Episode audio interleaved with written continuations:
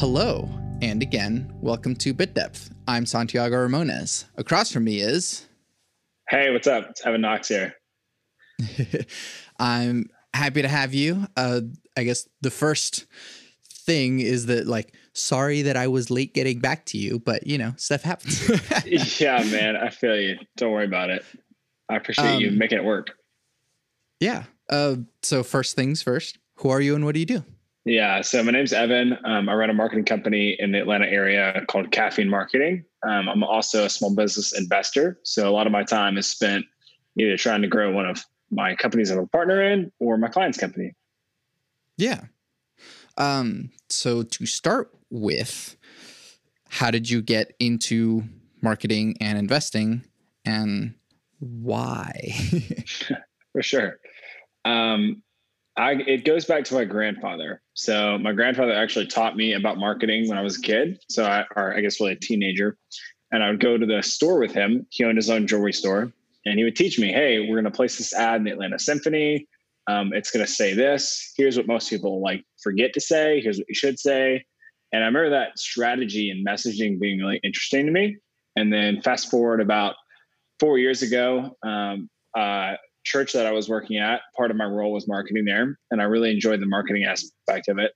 And I, my dad had just passed away, and my grandfather was about to retire. And I thought, you know what? I can't help my dad and my grandfather um, anymore, but I can help other small business owners like them. And so that's why I started decided to start Caffeine Marketing. And then investing really was birthed out of this desire to like work hand in hand in partnership with small business owners because what I found is like there's this very pure form of like uh, teamwork when you are on like literally co-owners in something. And so instead of having this client relationship, it's a completely different dynamic where it's like, hey, we're in this together. Um, I'm your partner. Let's make it happen. So that's been a lot of fun. Um, I really enjoy that. Yeah. What is it about marketing that draws you to it? It almost feels like math there in my opinion i think there's kind of two sides to marketing. Both are really important. And i feel like if you don't have one or if you have one without the other you can't really do it well. But there's more of a math and strategy side and then there's a creative side. And i lean towards i mean i have it i could tell you if something looks good or not. I actually have a, a decent eye for design but i can't create it. Um, it's not really i'm not really good at creating things from nothing but i'm really good at strategy. And so I enjoy the strategy piece of it, and it almost feels like a really fun version of math class because once you pick and pull all these little things together, um, then you're able to create something really cool and profitable. Yeah. What are the biggest mistakes that you see people making in their marketing? So most people, I, you know, what's funny is like when you said that, I actually think this is the mistake that most people make in their life um, is they make themselves the hero of the story. And the same goes for their marketing. And so when people try to market their business or their service, or even if they're like a freelancer um, or musician, they talk about how awesome they are and how how they really just try to tell people how awesome they are, and they hope somebody will buy their product or service. But in reality, people aren't looking for another hero and they like to you know join them in their story. They're looking for a guide because everybody's living out the main character of their own story and their own narrative. So they're not looking for another hero. They're kind of turned off by that. But what they're really looking for is a guide. So the mistake that I feel like most people make is that they make themselves the hero and they don't play the guide. Yeah. Yeah. What are sort of the hurdles that you've been going through that as you've started to learn marketing and figuring this out, what were sort of the biggest lessons that you learned and the biggest mistakes that you made that kind of got you to where you are now? Uh, my biggest mistake, I feel like, is I don't know why this one always sticks out, but there's this company called MoviePass. Have you ever heard of it? Um, it went so. under, in case you haven't heard of it. And I I learned the lesson. I'll say the lesson, and then I'll say what's funny about it. Um, the lesson is to invest to to invest with your strengths. So like whatever you're really good at, um, invest your time and talents into that. So like growing small businesses is where I discovered, hey, I really have a knack for this. I'm really good and I feel comfortable doing this. But just picking random stocks is not uh, not a good option for me. So my lesson that was when I lost a lot of money reading headlines, picking stocks when I had no business doing that. Um, and you know, it's fine. I didn't like waste the farm or anything, but uh, it definitely I was a waste of money. I would say that. So I learned in that to invest in my strengths, and the same goes for my business. So like whenever um, I try to find partnerships with people, I try to pick people that are not they don't have the same exact skill set that I have. They have something different, so that I can focus on what I'm best at and bring that to the table. And then maybe a lesson from something that's been successful um, along that same lines is bringing in partners. When I started caffeine, um, it was just just me, um, and I bootstrapped it, and I feel like it went really well, and I, I'm glad I did it. But I will say, when you have someone in your corner, when you have a partner, it feels like a lot less burdensome. You know, it's not like, oh my gosh, if I don't wake up today and make this happen, then it's going to live and die on, on me. So I love this idea of partnering and having a abundance mentality instead of a scarcity mindset. Because when you are a solo entrepreneur and you're just trying to make it happen, you're being like really gritty. That's a good thing. But sometimes you can get into a scarcity mentality. You're not willing to invest. You're not willing to share the wealth. Um, where I think if you have an abundance mentality, it's like if I can bring other people into this, it can be a really good thing. Yeah, yeah, no, and a lot of times it does become like it's a one man thing, and you can only do so much. What what was kind of the first thing that you realized? I need help on this.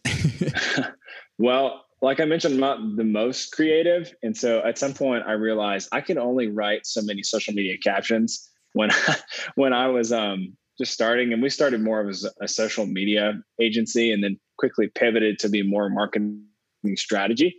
But yeah, I mean, I, from that point on, I was like, hey, I this drains the life out of me. Um, so I put people around me, uh, whether it be, you know, at one point staff member, and right now it's contractors, um, to make sure that we have the right copywriting and the right creative in place. Um, and I'm not doing something that I shouldn't be doing. Where I'm I'm only delivering a, a good product, or it could be a great product if someone else does it. Sure. Yeah. What do you think separates caffeine from other companies? I mean, I'm sure there's the list is vast, and so what makes you stand out in your opinion? Most people don't know how to pull together a marketing strategy that's profitable. And what I find is that business owners go to marketing agencies or marketing individuals, or who they may be, freelancers is fine. Um, but they go there saying, "Hey, here's the thing that I want," um, and most agencies just go, "Oh, okay, cool. You want PPC or you want SEO? Great. Here's our menu of services. Pick and choose." What I find, what I find is that there's no marketing strategist. There's nobody that could pull every, all everything together and make it profitable. So not to say that caffeine's the only one out there that make it profitable. There's plenty of other ones out there, but I feel like it definitely makes us unique in that we start with a profitable first approach. And sometimes we won't even work with people if I can't see a clear pathway to profitability for the marketing. So we we primarily focus on that and make sure that our marketing um, is getting our clients a really high return on their investment. Yeah. Um, something that I kind of have been thinking about a lot, especially having just put out an album, is marketing kind of a pay to win game or are there certain strategies that you can take to kind of you don't necessarily have to throw in all your money but if you if you play it correctly you can get a whole lot more out of it than you normally would. I think you have to first start with understanding marketing principles and it sounds kind of boring but if you can just simplify it down to three parts of a funnel so if the there's a thousand different funnels out there that people will tell you, but I like an oversimplified version of it because it's really easy to understand.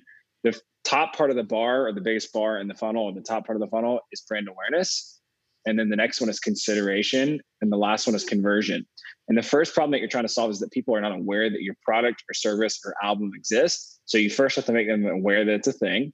Consideration, you have to now communicate to them um, why it is that they should buy your product, service, album, what's unique about it, why they should spend money on it, spend their time on it. And then lastly, um, the conversion action. So that's the thing that you want them to do. That's to buy, it's to sign up, um, get a free PDF and guide on your website. And you just really want to make it as easy as possible for people to work with you. And so if you could saw, if you could look at it and go, okay, where is my biggest need right now? Do I have a problem of brand awareness? Do I have a problem of consideration or conversion? Like where in the funnel is my um, business or you know career lacking. And so I think if you pinpoint that, you can identify different solutions to help you with that problem. So brand awareness, there's plenty of paid options for brand awareness, but if you can find some sort of free brand awareness, that's going to be great, especially as you're starting up. Can you partner with people? Um, can you send people a bunch of DMs? You know, like whatever you have to do to hustle uh, to get that awareness, because if they don't know you exist, they're not going to buy your product or service. Yeah, uh, and then I guess kind of to flip it, since you run a marketing company, how do you market a marketing company? yeah, for sure. Um, we do a lot of content marketing in the form of like writing blogs and articles. And so we get a lot of inbound traffic that way. Um, we're also part of a niche community called StoryBrand. So some of our leads come from StoryBrand. Uh, we're the experts as far as like advertising goes within the StoryBrand community. And then other ones is paid advertising. So, you know, that could be Google ads that we run, um, Facebook ads. Uh, those are great, both retargeting and top of the funnel advertising campaigns. And then referrals. Um, so you've got a couple organic versions of new leads coming in, and then you also have uh, some paid sources as well. Yeah. How has the world of marketing changed over time? And you mentioned that your grandfather had his own jewelry store. And so, like, the way that marketing kind of worked then at, versus how it works now, especially with the prevalence of social media and the internet age, uh, what's sort of been your biggest shift in focus, especially over time with technology? Well, I was definitely not an expert when I was a teenager watching all that transpire. Um, but I will say I did pick up that my grandfather didn't have the luxury of tracking conversions. So he was never able to see when someone saw an ad and then they saw they saw like a, a billboard or something like that. And then they saw something in the local newspaper and then they saw something in the phone book.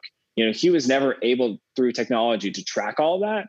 So what ends up happening is he ends up guessing and just throwing money in random places because he can't track conversions. And pretty much everybody had to do that. I mean, you might have some larger companies that could say, hey, we're just going to do billboards this month, see how that goes. We're going to do radio ads. And smart people would do that. They would split test um, and see which one would work. But for the small business owner, it was very challenging to break through. And so I feel like as a small business owner today, you have such an opportunity um, to break through because the barrier to entry is so low. Like if you can find somebody who really knows what they're doing, paid advertising, it's really easy to scale a small company and grow it really quickly.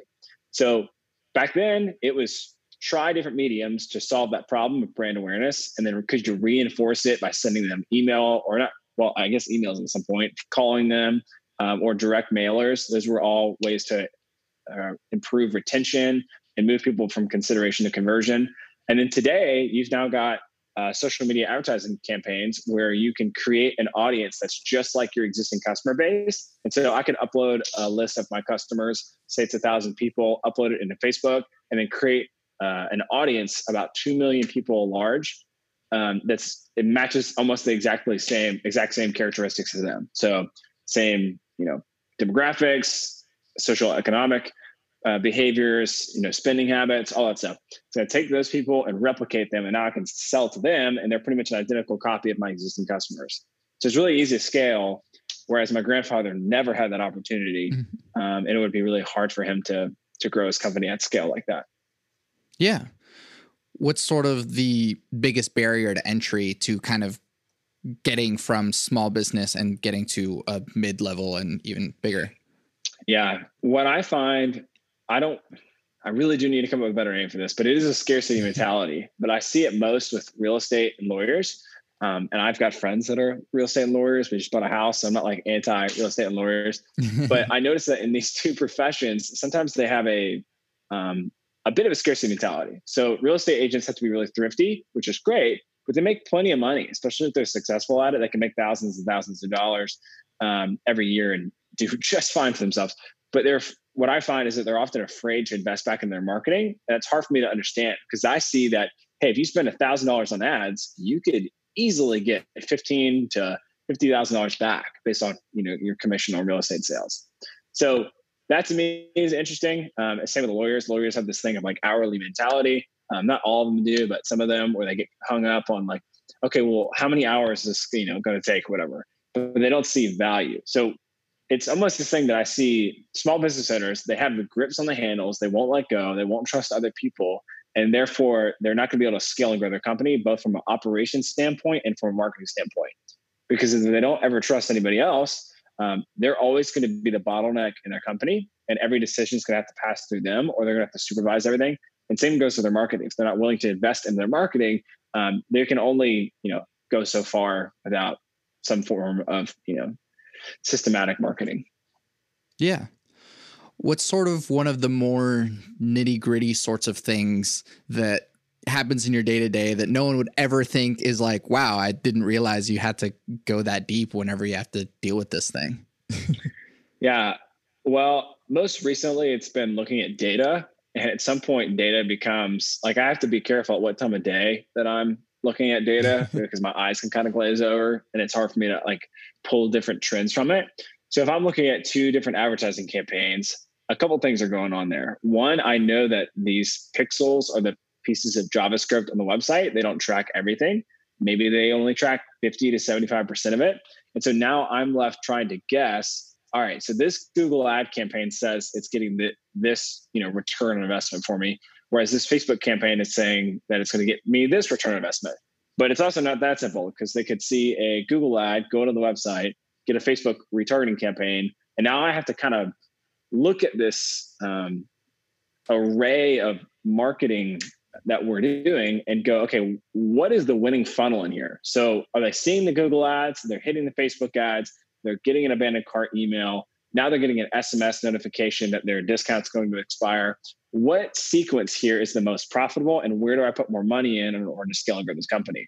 So I'm looking at stuff sometimes like cost per click, um, number of impressions, how much it costs to bid for something. All of those go in factor or, or a factor cost per impression a lot of nitty gritty stuff in order for me to kind of decipher this code and say, okay, what's the thing that's actually growing this company? What sequence of events? Yeah, yeah. Uh, at what point do you kind of feel the triumph that you have successfully achieved a, a good marketing campaign? I will say that it's hard for my wiring. um, let's, for example, we've got uh, so there's a couple of companies that it's just like me and another person as a partner, but a couple, most of them are me and a, a, partnership group. So it's me and two other individuals that are entrepreneurs as well. And we have meetings every Thursday, and we'll just run through our our list of um, businesses that we're you know a partner in, and it'll be like, man, we're 400% growth over last year since we you know became partners in the company or whatever.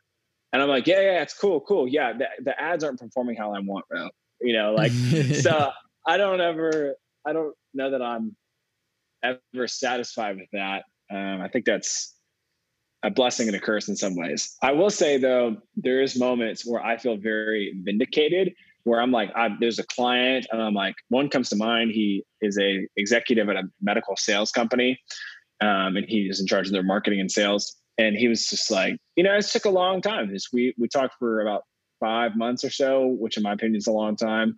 Uh, for some companies, that's probably not that long. But in negotiations, making stuff work, and I finally I'm like, hey, Chris, you got to trust me here. We're, we're going to make it happen for you. Um, finally pulls the trigger. We do a new website, create ads, create a follow up sequence. Long story short, he's got over a 17x return on investment. So for every dollar that he spent with us, he's at least gotten 17 back from that which is incredible. And I wish I had a vending machine that I could just put a dollar in and get 17 back continuously. because right. keep pouring money into it. Um, so there are moments like that where I'm like, hey, Chris, all right, how much is that deal? Okay. All right, here's how much you spent on the website. Okay, do you understand that that's a 17 return X on you know what you spent with us? And he's like, wow, yeah, it's amazing. Um, so those moments I feel like are really good. Yeah, yeah. Um, where I guess where do you find that it's hard to get the ball rolling? That maybe sometimes uh, you like you said, there's stuff that like, oh, I want this to be performing better, and how do you tweak that to really get it going? I think having enough experience with some of these advertising campaigns over time, I have an idea of like, all right, something's not matching here. It's either the offer, the audience, um, so the, the, targeting or the the copywriting, um, and the offer could be, you know, it could be the copywriting as well. But generally, it's hey, is what we're trying to sell to somebody is that not jiving with them, um, or are we talking to the wrong person? And so I, I generally try to split test those um, two different factors. So, for example, right now we're working with um, This is actually a hard problem to solve. And I, we're, I just got an email from the client that they've made a huge sale, which is great. Uh, but again, it's not, I'm not satisfied with that. Um, I want it to be like 10 to 20x for them and not just, uh, you know, three or 4x. So anyway, also be said, they want to target female financial advisors, which is great. Um, they serve pretty much exclusively female financial advisors. However, the t- targeting that I can do, um, I can narrow it down to women who are financial advisors, but I can't speak to them. And so these are interesting problems to solve where I go, okay, how do I tell women that I have an offer specifically for them, uh, but not I not break Facebook's policies uh, saying, "Hey, ladies," because um, you're not allowed to do that with Facebook policies. So it's hmm. becoming an interesting problem to solve by going, "All right, how do I speak directly to these people?" Because if you're able to speak to them, that campaigns are going to optimize. So if I know I want to speak to marketing agency owners, or if I want to if I want to speak to musicians, if I say, "Hey, musicians," I've got this incredible course on how to release your first album. You're going to pay attention to that. I'm not going to pay attention to that because I'm not a musician. Um, so mm-hmm. you have to speak directly to them, and then you have to communicate an offer. And um, anyway, it's been a challenge. It's been you know split testing audience offer. How do we say this without uh, breaking policies in this regard? That doesn't always happen. Yeah, it's yeah. kind of unique. Sure. It seems like there's a lot of psychology involved with uh, both dealing with who your audience is, but then also dealing with your client psychology. Because I feel like there might be times yeah. where someone might be trying to go for something in their marketing and you with all of your expertise you might have to be like well that's not necessarily the wisest decision how do you kind of navigate those sorts of things i think you ha- i have to uh, approach the situation as a guide um, i also have to have emotional differentiation and so if a client does not do what I've asked them to do, or you know, respond to something, or they choose to go a different direction. I have to have enough um, self awareness and emotional health to go, hey, that's okay. You know what I mean? Like they're doing this over here, but yet they still are doing this thing over here, and they don't trust me. That that's a waste of their money, and they're not seeing any results from it. So. Um, the psychology is very interesting. I think emotional health, intelligence, um, self awareness, all that stuff really lends a factor into the client relationship. Um, and obviously, I'm not perfect, and they're all humans as well. So there's always a tension to navigate there for sure. Now, when it comes to the client, as far as like if we're selling to somebody who is a potential client for a client, so I, let's just call them customers. So potential customers for our clients. I'm now looking at this the lens of how can I communicate these people what it this product is and how does it help them solve a problem or survive and thrive.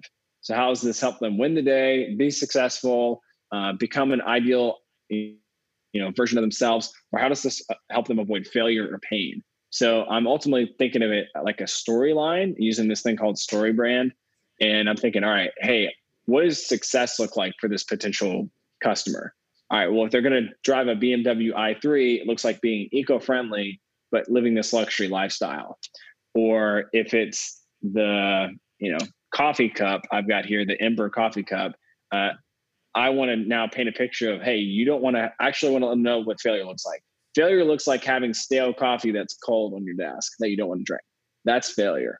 Um, success looks like having coffee at the right temperature all day. This like little mug here uh, has it at a certain degree. It's, it was a Father's Day present, which is super fun.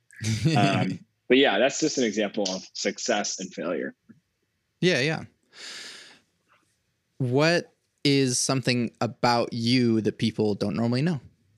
I'm a certified gemologist. So I could probably, I can't officially grade your diamond, but I could probably tell um, for those who uh, have gemstones, like they've got an engagement ring, I could give you a good idea of what kind of diamond that is um, or what kind of cool. gemstones that you're wearing. Uh, so that's a fun fact. it's always, it was really interesting growing up working at a jewelry store because people would be like, "Oh, what do you think of my ring?" And if I didn't like it, I was just like, "Oh, it's it's great. It fits you. It's perfect." You know, I, it's, all, it's all opinion based. You know, I don't. I'm not the expert. So yeah. Um. Also, so you had actually come to me asking about podcasting, and so you you were yep. considering starting a podcast. So what was kind of your interest in that? Yeah, um, I think for me, it's an interest in personal branding. Uh, it's also an extension of helping small business owners and entrepreneurs. Um, and then also, you know, helping me grow as a person. Sometimes I just want to think that something might be hard. Uh, it seems like a fun challenge. So I've since then, uh, I reached out to a bunch of people for advice and input. And I can't tell you how, I mean, I need to write, I don't know if it's a blog, if it's a long video, I got to find some way to concisely put together all of the advice that people gave because it's really helpful. Um, but one of the pieces of advice is the pieces of advice that was given to me was by a guy, and he said, "Hey, you should be a guest on a hundred podcasts before you before you start your own podcast." Um, so so far, I'm on that journey, pretty close to the end of it, but I feel like I've learned a ton along the way. Yeah, that's awesome. Uh, do you have an idea of what that podcast would be? Well, here's the thing: is in this journey, I'm sure this guy was super insightful and knew this already. I've learned that some areas can be very crowded. So, like the business and marketing space, there's a lot of podcasts in the business and marketing space. Um, and that's an understatement. So, for me, I know that there are some people that are just like, It's your voice, you know, that's enough. And I'm like, nah, I want some unique angle on it. You know what I mean? So, if I'm going to do it, I want it to have a unique angle on it. Um, I've found one unique angle so far, but they, my business partner couldn't make it happen. He's too busy with me. But the idea is kind of fun. So somebody out there can copy this. But he's a fly fishing guide, and um, I'm a like a marketing guide. And so I thought it could be like ask the guides, and then we could like interview all these guests around business and marketing, and then talk about uh, how that relates to Bowman Fly Fishing, which is the um, company that we're partners in. And you know use it as like a case study you know what i mean? So but he's we, we have so many trips right now. He's he's got he has no time so. Right. Uh lastly on this front uh, what advice do you have for people that are first starting out, uh, either small businesses or maybe they want to start doing their own marketing? What's sort of some advice that you have to get them started? I wish, well, I would say this I would not be afraid to ask for advice um, and spend time with people who are experts. I feel like if you genuinely, if you're like, hey, can I sit down and pick your brain for 30 minutes? Um, you know, I, I would I would charge a lot of money for that if it was like, you know, a client, um, and they would it would be very valuable to them. But if some younger person or somebody who's just starting out, like as a friend of mine, or I know them in my network, and they're like, "Hey, can I just have 30 minutes of your time? I'll buy you lunch. Let's go to here." I mean, kind of looks different a lot of the pandemic, but you know, some version of that, um, I would love to help them because I've got a lot of friends that, you know, I see from Facebook that went to my high school or whatever. Um, and I'm like, man, just ask me, you know, like just ask yeah. me for my advice. I just want to help you so bad, but I don't want to come in there and be like, well, here's what you should do, you know, whatever. Right. So just ask. There's people around you who are really good at whatever it is that you're doing. Um, and don't be afraid to ask them because they, they'd probably be willing to help you. Yeah, definitely. Um, that is actually one final thing. Uh, the how has COVID affected the way that you operate? Yeah, well, I remember when Georgia went into a shelter in place order, and uh, obviously affected the fly fishing business because um, that was like a month of like no revenue uh, which is fun to navigate. And we came came out on the other side doing just fine, but it was definitely like whoa. And then caffeine, all of my proposals fell through. Every single proposal that I had out, none of those mm-hmm. ever went through. Um, shout out to any of the people who were there. I was talking to. I feel you. I understand you. It's probably a really scary time. So I mean, I get it. Uh, and then I had two clients cancel, and that like literally like that week it was like boom, boom, boom like everything was happening at once. And I'm thinking, man, this is going to be really interesting um, you know, I was not used to this. And eventually it leveled up or, you know, leveled out and uh, had a lot of different types of companies coming to us, you know, companies that were either positioned to reinvest back into their company. So companies that were not operating at the moment, but had time and the attention to go, hey, we want to be ready when we can open our doors back up and grow our company, which is great. And then you have other ones um, that were just skyrocketing sales. I remember one of our uh, clients, we were consulting for another marketing agency. So I was like training another marketing agency on how to run ads, basically. And as we were doing it, we were doing that for one of their clients. So client of my client, whatever. um, but it's our ads that we were running, and they were getting an 84 return on investment, and that was mainly due to the fact that of you know the whole everybody working from home, all this stuff, and their business skyrocketed, and um, you know to them, I just was like, spend more money. You know what I mean? Like not with me. I mean, just in ads. Like, I mean, every mm-hmm. dollar you're spending 84 back. And they just they had that scarcity mentality, like I mentioned earlier. Even though they were they, I don't even know what, how many figures would that be? Six or seven figures um, a month or a week. I remember it's some outrageous number. And they were afraid to spend more than a couple thousand dollars in ads. uh, so I just, you know, racking my brain, like, man, that's a can't be doing that. But all that be said, um, you know, we I've been we've been super fortunate. The last three years, we've doubled um, our our profit every year, um, and I don't think that we're going to hit that same profit number this year, but we're above where we were last year, and I'm just very thankful for that. You know, just that um, even though it looks different, it's not the same growth trajectory. That we're still we're just still doing good. You know. Yeah, definitely. Uh, switching gears, and there's no good way to transition into this part of the conversation. Uh, what is the role of spirituality or religion in your life? Well, I would say that um, for me, I like to think that it's first. Um, I often ask myself what matters 100 years from now for me. And that generally comes down to like my faith and my family. And my my faith being my relationship with Jesus. I'm a Christian. Um, and like just regular old non-denominational Christian. And I mean, it just puts everything in perspective, you know, like the stuff of this world really doesn't matter. Um, I remember I lived in Thailand for a few months and I was just exposed to extreme poverty um, and just realize, hey, like money and stuff does not, this doesn't matter that much. And so to me, I think of it and I thank God that it's just like a game I get to play, um, that He kind of lets me play in this sandbox. But I don't ever want it to become first priority in my life. And so whenever I feel stressed and overwhelmed, um, I try to go to God first. Um, you know, then talk with my my wife or my family or whatever, my friends. But I try to bring everything first to Him, imperfectly, uh, mind you. But at the end of the day, man, I, I love I love God more than I love business. And so if God was ever like, "Hey, you're not doing this anymore," um, I say, "Cool. What else? What are we doing now?" You know. Sure. Yeah. What is your definition of God? Yeah, great question. So I I think I so the God of Abraham um, would be the God of the Jews, right? And he's also the God of Jesus, um, and Jesus is God. So I, if, by definition, I would say some people might refer to him as the God of Abraham. He referred to him as I am, um, and I would just refer to him as Jesus. You know, and so in the Christianity world, um, there's kind of like this thing called the Trinity, which is kind of hard to process, which is like they're three but one. So um, the Father, the Son, and the Holy Spirit, you know, is one. It's a single. He is God, but at the same time, he has three distinct um, roles that he plays. And so when I think about you know who is or what is God, um, I just think of the Trinity and Jesus. Yeah. what is free will in your definition? Oh man, I love this. Um, in the Christian camp, there's two. I guess it's probably more than two camps, but um, two that I'm familiar with is Arminianism and Calvinism.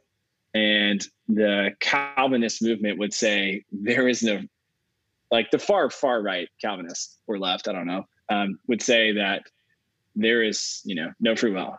God has predestined everything, um, and we are just playing a part in that predestination. And then Arminianism would say that, hey, we have total free will. Um, every single day is up to our choices, um, and God doesn't intervene, or He does, but only when we ask Him. So for me, I don't.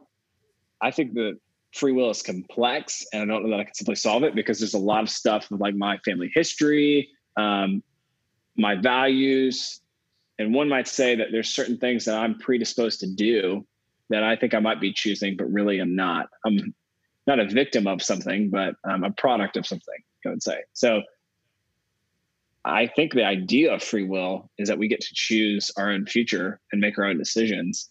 Um, but I don't know how much I believe that free will is 100% a thing or if it's not at all. I kind of land somewhere in, in the middle. And maybe some things are both, you know, maybe God just redeems stuff as we do it. And yeah, I think the way that I think of free will is that like God factors in our decision into all the infinite possibilities of what he could do. And I don't have any real uh, proof for any of this, but my my thought is like, man, uh, it's almost like the Avengers. Like if in the Avengers, when they take out um, there's like little time cubes and they alter the timeline, there becomes all these different time variants.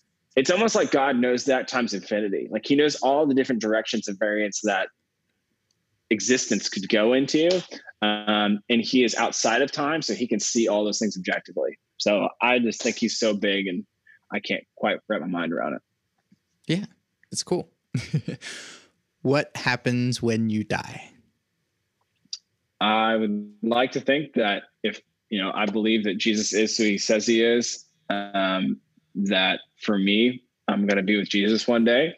Uh, I don't know if heaven is a like another dimension or if it is a new earth um, and that i'm gonna wake up or whatever um, and be with jesus and this his new creation a new earth.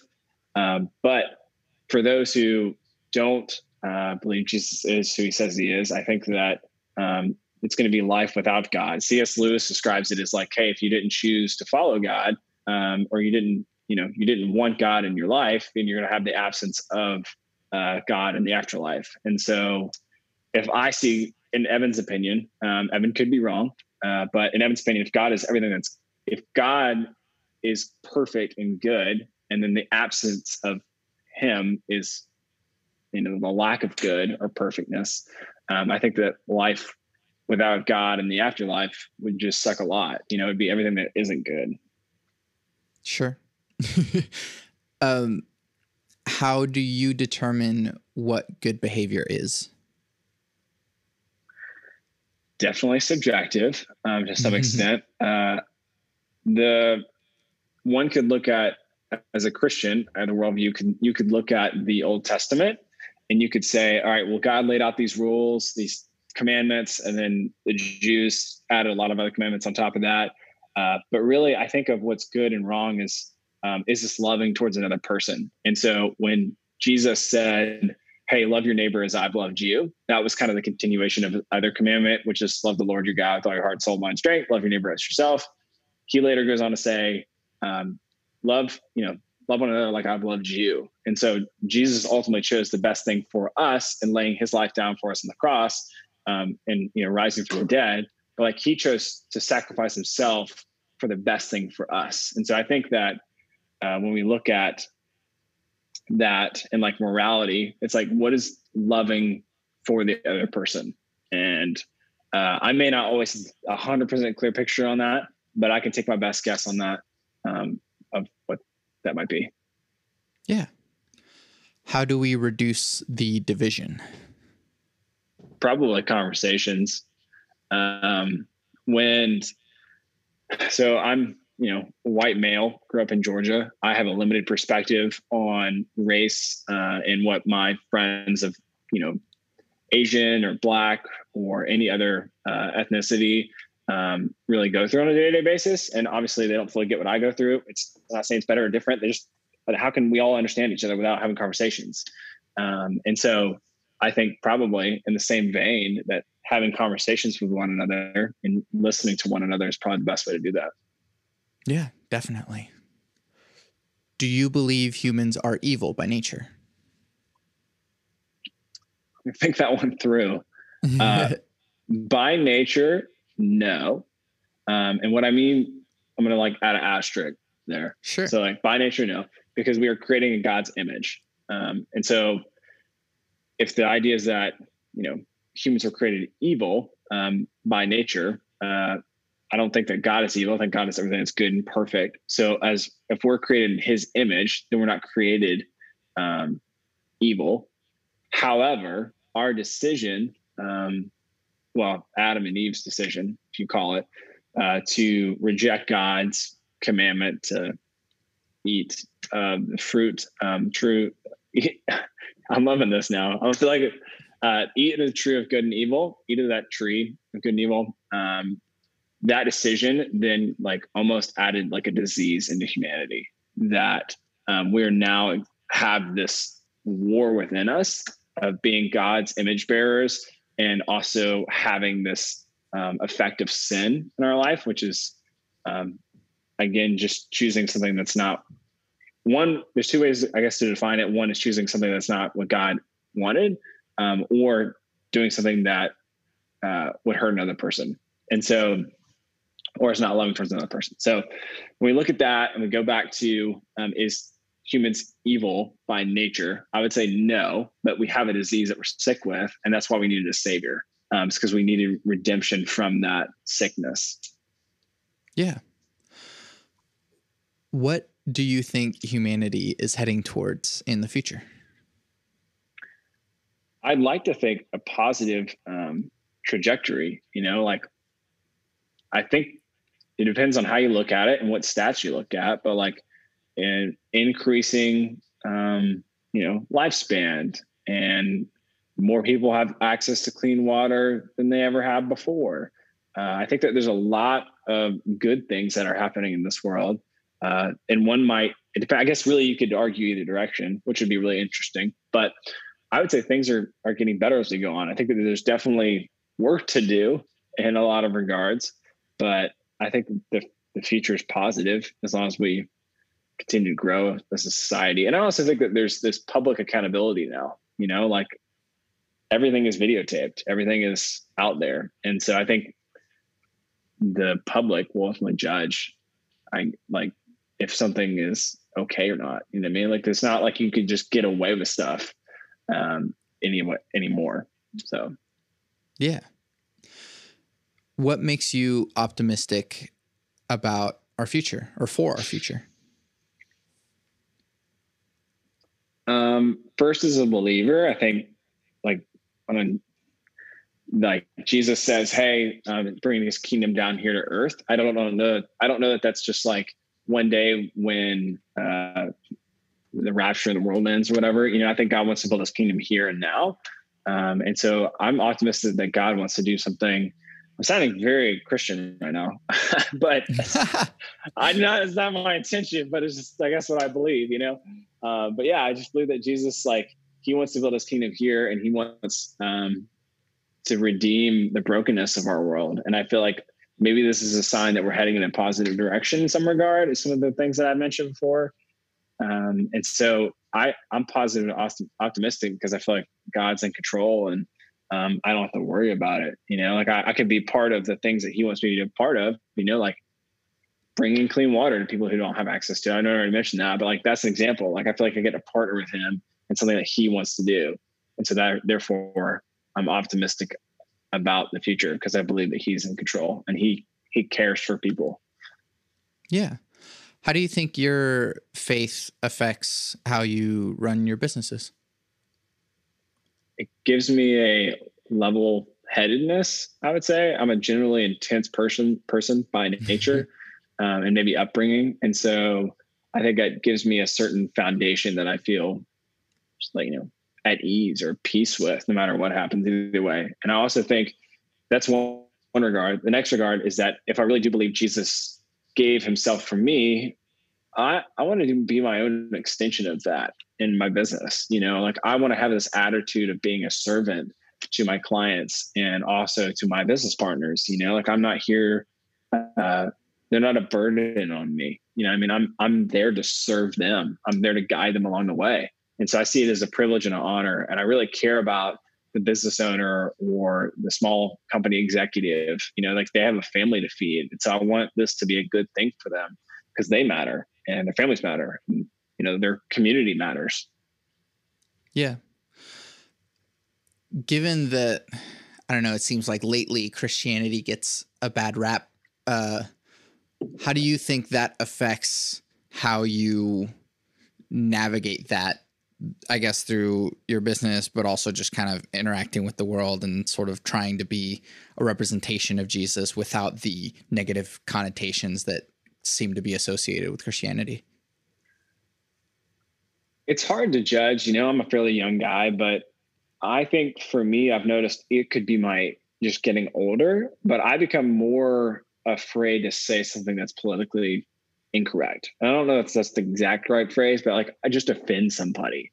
Um, so like a friend or client who's also a friend had a baby or was like gonna go have a baby. He was like, "Hey, we're headed to the uh, emergency room," and I'm my heart is like, "Hey, I'm praying for you guys. Like, I'm so excited for you. This is awesome."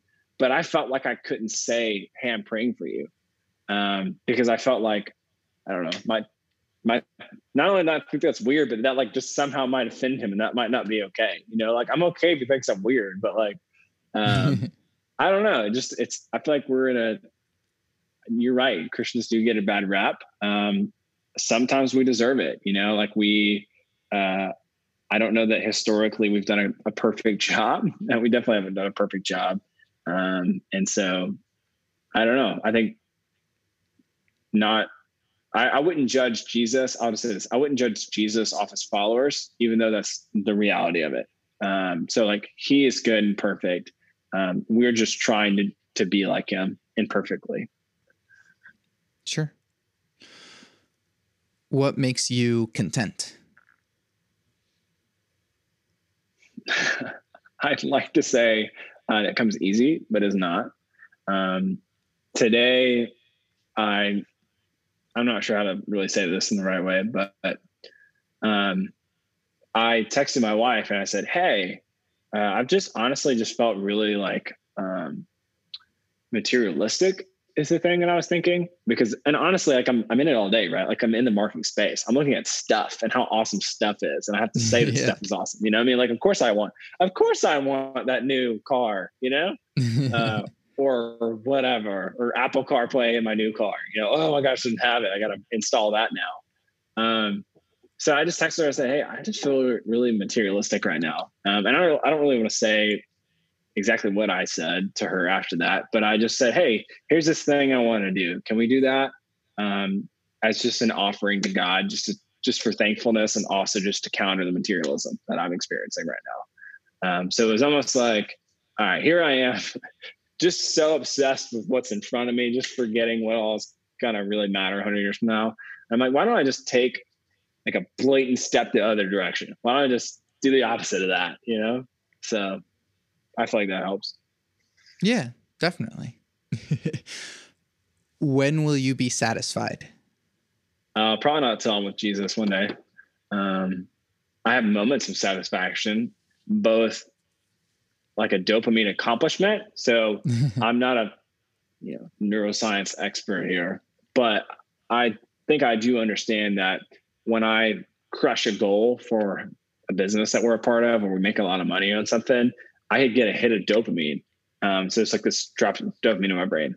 But if I go to spend time with Jesus, excuse me, I'm in that moment with Jesus. I'm reading the Bible. Sometimes I feel a connection with him. Sometimes I don't.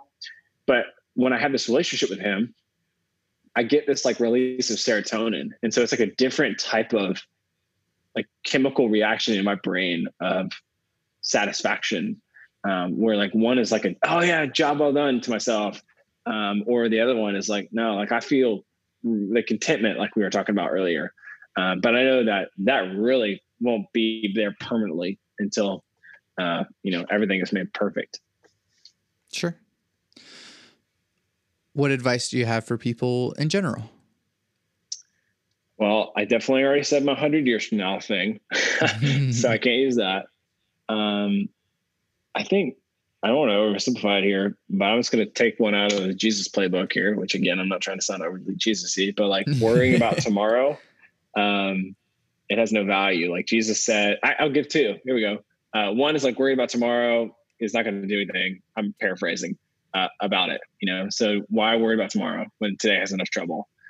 And then the second thing is that it's better to give than receive. And so I feel like we as humans so often just want to accumulate crap and stuff.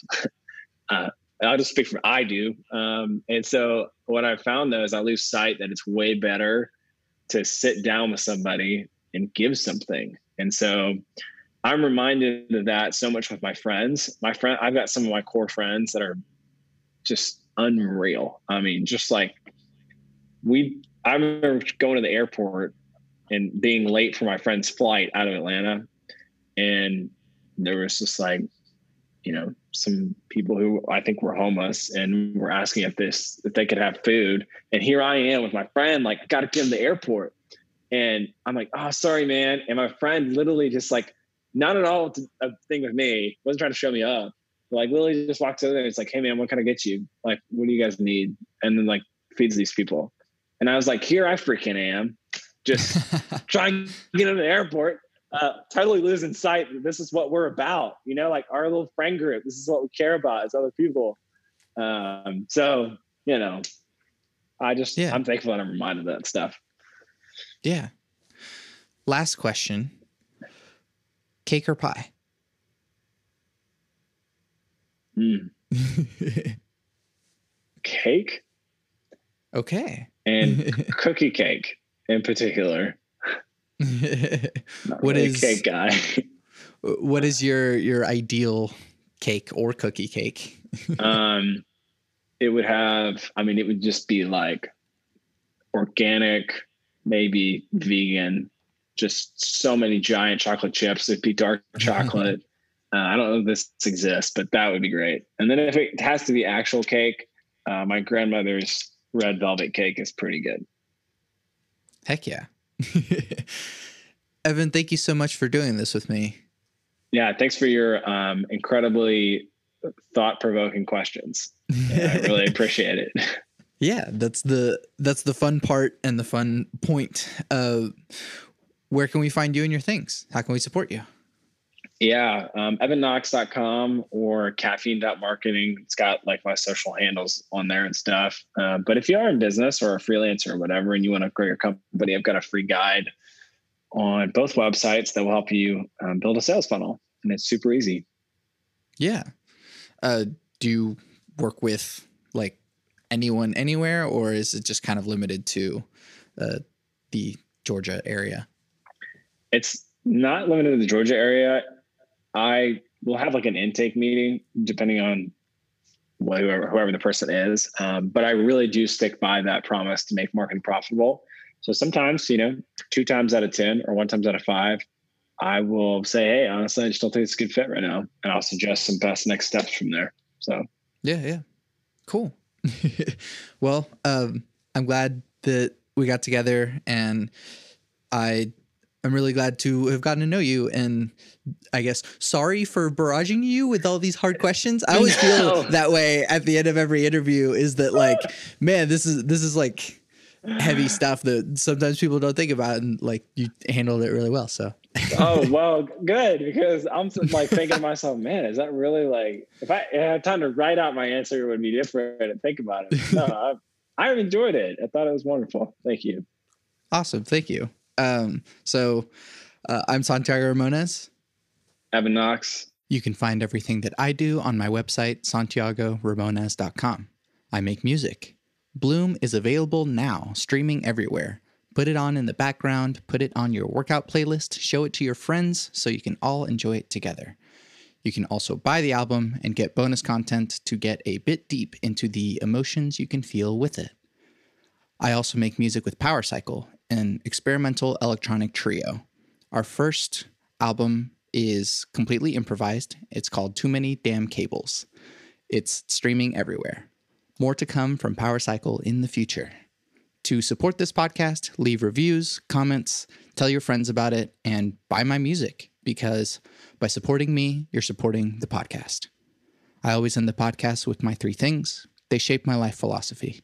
Those three things are love never fails, it's going to be okay. I might be wrong.